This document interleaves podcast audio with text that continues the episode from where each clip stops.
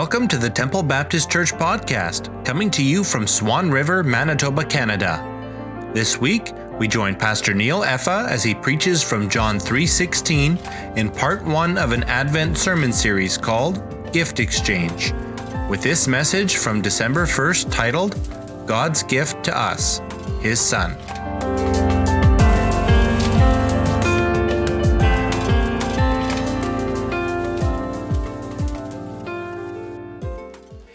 Well, as you are aware, Friday, November 29th, was Black Friday. And I'm sure that there were many of you wandering through town or maybe even going online looking for some of those bargains, those big deals. And you are aware that tomorrow, December 2nd, is Cyber Monday. Black Friday is the name given to the shopping day after Thanksgiving in the United States. It was originally called Black Friday because, because the volume of shoppers created traffic accidents and sometimes even violence. On Black Friday, retailers hoped their ledgers went from red ink to black ink. Cyber Monday is a term which refers to the first Monday after Black Friday. It made its debut in 2005 and refers to one of the biggest online shopping days of the year. The research group Finders recently surveyed 1,200 Canadians and found that 87% of Canadians plan to score a deal during these pre Christmas sales events. With the average Canadian spending close to $1,000, this year's end of year shopping is expected to contribute $29.5 billion to the economy. I think it is safe to say that many of the purchases on Black Friday and Cyber Monday will be given as Christmas gifts. You see, at Christmas time, giving is thrust into a national festival of such proportions that major corporations rise and fall on the basis of people's Christmas giving habits. Christmas is a season when we think about giving and when we think about gifts. Although things have changed as to how we purchase and give gifts, at the core of Christmas is still the whole business of giving and receiving of gifts. For example, some families make it a practice to buy a gift for each member of the family. Other families exchange names and buy a gift for the person whose name they have drawn. Other families have each member buy and wrap a generic gift, and then from the pile of gifts, have family members choose a gift to open. And friends will often exchange gifts with one another as tokens of their friendship. But this one thing is certain the giving and receiving of gifts is still central to the observance and celebration of Christmas. In fact, Christianity itself is all about receiving and giving of gifts.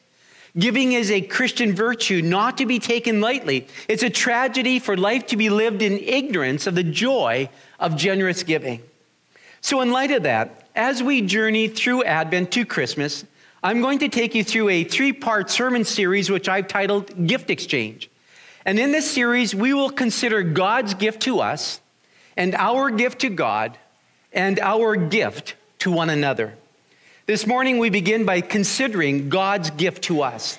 And in preparation for the message, I came across an outline by Dr. Curtis Hudson, which I think will be helpful as we consider this topic. 700 years before the birth of Jesus, the prophet Isaiah said, For to us a child is born, to us a son is given.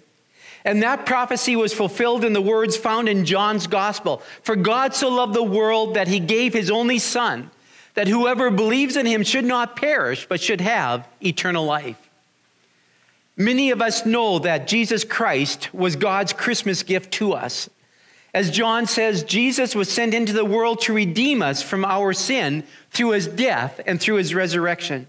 Paul says in Romans chapter 5 verse 8, but God shows his love for us in that while we were yet sinners, Christ died for us. And we also know that God never gives anything but the best. James, a brother of Jesus, makes this clear when he penned, every good gift and every perfect gift is from above coming down from the Father of lights, with whom is no variation or shadow due to change. So, as we think about God's gift to us, the gift of His Son, there are a number of things that I want us to remember. I believe that it is necessary for us to remember that it was an unsolicited gift. Many times, Christmas gifts are a result of a specific request. How many parents have gotten a list of things their child wants for Christmas? Several times already, Amy and I have asked the question of our children what would you like for Christmas? Or what can we get you for Christmas? We ask the question because we want to give them a gift that they will use, not something that will be put on the top shelf in their closet, never to be looked upon again. Therefore, we try to buy them something that they express as a need, something they know that they can use. But that was not so with God's Christmas gift. His was an unsolicited gift. In other words, it wasn't man who saw his need and asked God for help. It was our Heavenly Father who foresaw man's need and sent his Son to be the propitiation for our sins. When our first parents, Adam and Eve, sinned and fled from the presence of God, it wasn't Adam who saw his need and sought the Father, but the Father who, knowing Adam's need, sought him. It was God who asked, Where are you, Adam? And not Adam who asked, Where are you, God?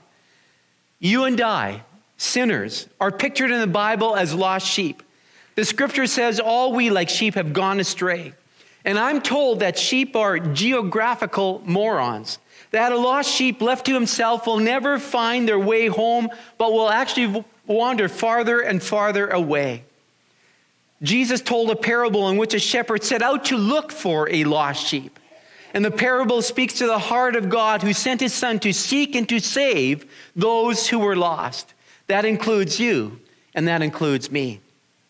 D.A. Carson was quoted as saying, If God had perceived that our greatest need was economic, he would have sent an economist.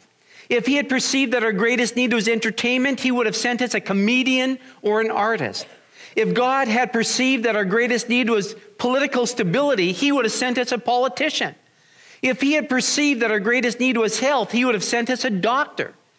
But he perceived that our greatest need involved our sin, our alienation from him, our profound rebellion, our death, and he sent us a Savior. I think it is mind boggling to think that the greatest gift ever given was unsolicited. We didn't ask for it. We didn't see our need for it. We didn't request or beg for it. It wasn't on the top of our list of needs and wants. However, as our text in John 3:16 says, God so loved the world that he gave his one and only son.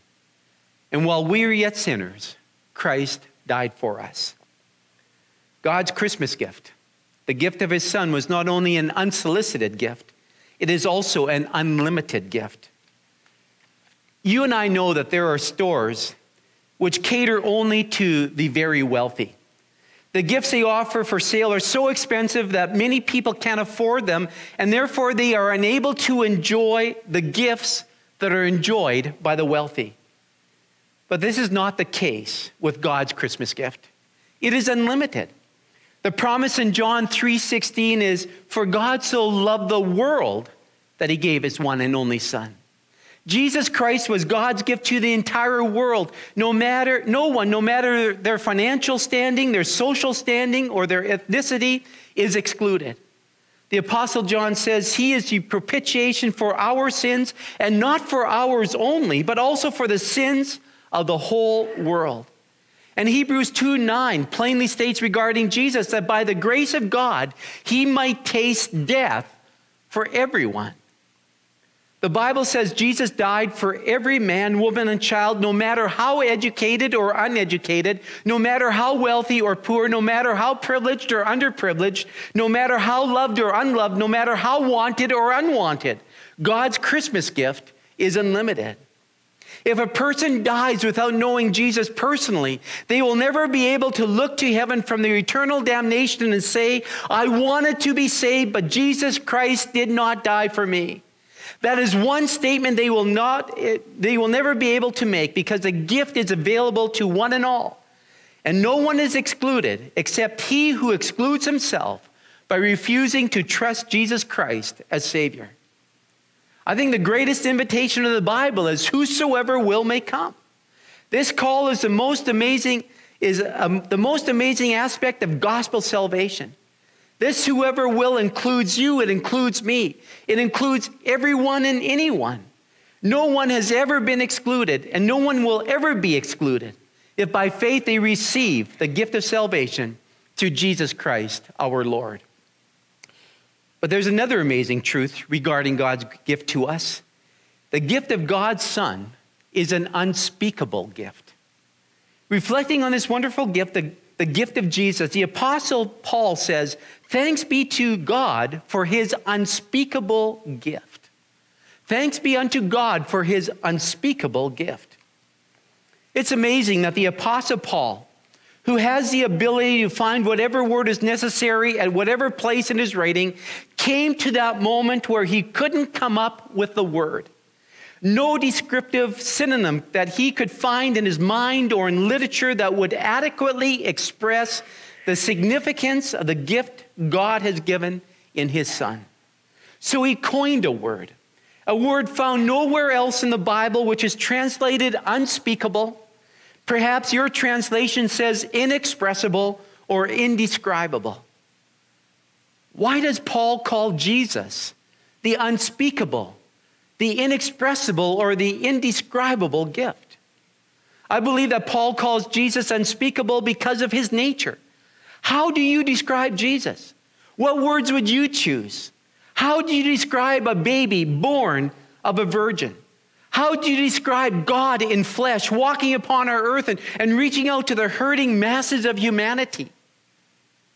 Isaiah said that he would be called Emmanuel, God with us. How do you describe that? What words would you choose? How would you describe that which is spirit when all that we have ever known is that which is either physical or material? How do you describe God who has all knowledge when all we have is limited knowledge? How do you describe God who is all powerful? How do you describe the eternal? How do you describe the indescribable? Paul says we can't. Even when we bring together our greatest minds and our most extensive vocabularies, we cannot adequately describe Jesus because he's always more. He's beyond words. He is the treasure beyond measure. He is the Father's unspeakable, inexpressible, indescribable gift to us. But there's still so much more considering concerning God's Christmas gift. Scripture also tells us that the gift of God's Son is the unchanging gift. Many of the Christmas gifts we received years ago are no longer of use to us because they are now obsolete, worn out, broken. Do you remember when you got your VCR? You can't even purchase VHS tapes anymore unless from a garage sale. Digital cameras used to be very popular, but who needs a camera when you have that technology built into your cell phone? I had a part malfunction on my 1998 Dodge pickup. When I went to order the part, they informed me that the part is no longer available. They don't make it anymore. You and I are so aware that everything in our society is in constant change and flux. Times change, styles change, attitudes and tastes change. There are changes in education, changes in business, changes in technology nearly everything we know changes. The things we are given or own eventually wear out, change, or become obsolete. But not so with Jesus. He never becomes obsolete or out of date. He is God's unchanging gift. Notice how the writer of Hebrews describes Jesus. Jesus Christ is the same yesterday, today, and forever. There can be no moral change in Jesus. If he got better, it would mean that he was not perfect before he improved. And if he got worse, it would mean he was no longer perfect. But not only is there no moral change in Jesus, there is no change within himself. He never differs from himself. He never acts contrary to his nature. He never changes from understanding to more understanding, from impatient to patient, from merciful to more merciful or from willing to more willing. All that Jesus is, he's always, he always has been. And all that he has been and is, he ever will be. He is the same today to those who trust him as Savior as he was to those who trusted him 2,000 years ago. We enjoy the same Savior and salvation that John Calvin and Charles Spurgeon and Billy Sunday and Billy Graham and all the saints of bygone years enjoyed. Included in a familiar hymn are these lyrics. Don't worry, I won't sing them to you. I'll just repeat them. Oh, how sweet the glorious message simple faith may claim. Yesterday, today, forever, Jesus is the same. Still, he loves to save the sinful, heal the sick and lame, cheer the mourner, still the tempest. Glory to his name. Yesterday, today, forever, Jesus is the same. All may change, but Jesus never. Glory to his name. But there's so much more. The gift of God's Son is an undeserved gift. Jesus came to bring us salvation. In Ephesians chapter 2, verses 8 and 9, Paul describes salvation as a free gift. He says, For by grace you have been saved through faith. And this is not your own doing, it is a gift of God, not as a result of works, so that no one may boast. The very fact that salvation is a gift indicates that it is undeserved. If it is earned or deserved, it's no longer a gift. A gift is something offered with no strings attached, and salvation is such a gift. It's wholly of grace. Regarding those who work to earn heaven, Jesus said in Matthew 7 22 and 23, On that day, many will say to me, Lord, Lord, did we not prophesy in your name and cast out demons in your name and do many mighty works in your name? And then I will declare to them, I never knew you. Depart from me, you workers of lawlessness. Jesus is saying that works offered to God in an attempt to earn salvation are described as works of iniquity, works of lawlessness. No matter how good these works may be, they are still works of iniquity or works of lawlessness. And so stop and consider this. Everything we have ever received, we received in one of three ways. We either earned it, we either stole it, or somebody gave it to us. Now, in order to go to heaven when we die, we will either have to earn it, steal it, or someone will have to give it to us. Could we earn heaven? Hmm. If we had a million lifetimes and worked day and night, there is no way that we could ever earn heaven. Our sin would keep us from heaven because heaven is a place of purity.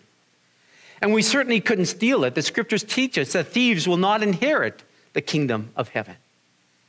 And if we can't earn it or steal it, then there's only one other way for us to enjoy heaven, and it must be a gift, and therefore must be given to us. And that is exactly what the Bible says.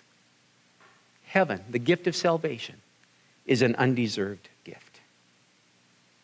But I want to conclude with this one thought yet that the gift of God's Son, in many ways and for many people, is an unclaimed gift. At Christmas, parents, children, siblings, and friend, friends make a sacrifice in purchasing Christmas gifts for the ones they love. These gifts are wrapped in beautiful packages and they're laid underneath the tree.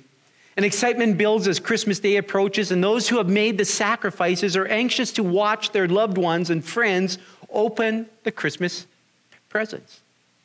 So parents watch with joyful faces as their children open a beautiful package and, and then exclaim, This is just what I wanted. Thank you so much.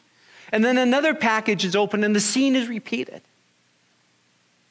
How sad it would it be that after all the sacrifice and expense, some gift is left unclaimed? Some package is unopened. How sad the giver would feel to think that the gift is not wanted, that has been neglected. Yet the greatest gift of all, God's Christmas gift, Jesus Christ, is still unclaimed by millions. In John 3:16 Jesus says, "Whoever believes in him will not perish, but have everlasting life." You and I know that not everyone in this world has believed in Jesus. Not everyone in the world has yet to receive Jesus Christ as Savior. Jesus tasted death for every man, but every man is not trusting Christ for that salvation. To millions of people, Jesus Christ is still a stranger. Perhaps there is someone here who has never trusted Christ as Savior. You have never received Him. If that be the case, let me urge you to trust Him now. Don't wait another moment. The Bible warns Behold, now is a favorable time. Behold, now is a day of salvation. The death of Jesus Christ on the cross is sufficient for all, but it is efficient only to those who believe. The words believe and receive are used together in the scriptures. For example, the Bible says in John chapter 1 verse 12, "But to all who did receive him, who believed in his name, he gave the right to become children of God." To believe is to receive. Believe is used in the Bible means to trust, to depend on, to rely on. To receive God's Christmas gift simply means that one must admit that he or she is a sinner, believe the gospel story that Jesus Christ died for our sins at Calvary, and then trust him completely. And so I want to ask you this morning have you claimed the free gift of salvation through Jesus Christ our Lord? If the answer is no, you can do so right now, right where you are sitting. You can pray and just open your heart up to Christ and say, I believe in you. I believe that you came to this earth, that you went to the cross to die for my sin, that you rose again in victory over death and sin. And I want to receive this morning that free gift of eternal life that you are offering to me. If you would like someone to pray with you or to discuss this further with you, please seek me out after the service or seek another believer out and, and, and and listen to what they need, they need to tell you regarding what it means become a follower of Jesus. But if you have claimed the free gift of salvation, I ask, are you passionately, consistently, intentionally sharing Christ with your family, your friends, your co-workers, your neighbors? Do you long for them to come to know Jesus in a personal way? You and I have been entrusted with a mission of declaring the good news of the gospel. The news that Jesus Christ came to bring everlasting life to the whole world. I ask, have you personally embraced that mission? Have I embraced that mission? Together as a congregation, as a fellowship of believers, have we embraced that mission? So, what is God's gift to us? It is the gift of His one and only Son who he sent into this world to bring us salvation through his death and resurrection. This gift is unsolicited, it is unlimited, it's unspeakable, it's unchanging, it's undeserved, and unfortunately for many people, it's unclaimed. When God decided to give us the gift of eternal life, it wasn't something he just thought of on the fly. Long before there was a town called Bethlehem, a garden called Eden, and a planet called Earth, a decision was made in eternity that God would send forth his Son, born of a woman, made under the law, to redeem those that are under the law. It was Corrie ten Boom who said, Who can add to Christmas? The perfect motive is that God so loved the world. The perfect gift is that he gave his only Son. The only requirement is to believe in him the reward of faith is that you shall have everlasting life. And I pray that before you leave this sanctuary this morning, you have assurance and confidence that you have everlasting life because you have placed your faith and trust in Jesus. Because you believe that God so loved the world, that he gave his one and only Son, that whosoever believes in him will not perish, but have everlasting life. Thanks for joining us. We hope we were able to provide wisdom and insight in your faith journey. If you would like to connect with us, you are welcome to join our service every Sunday morning at 10:30. For more information, you can find us at facebook.com slash tbc Swan River. And if you would like to find more episodes of our podcast, go to anchor.fm slash Temple Baptist Church or search on your favorite podcast app.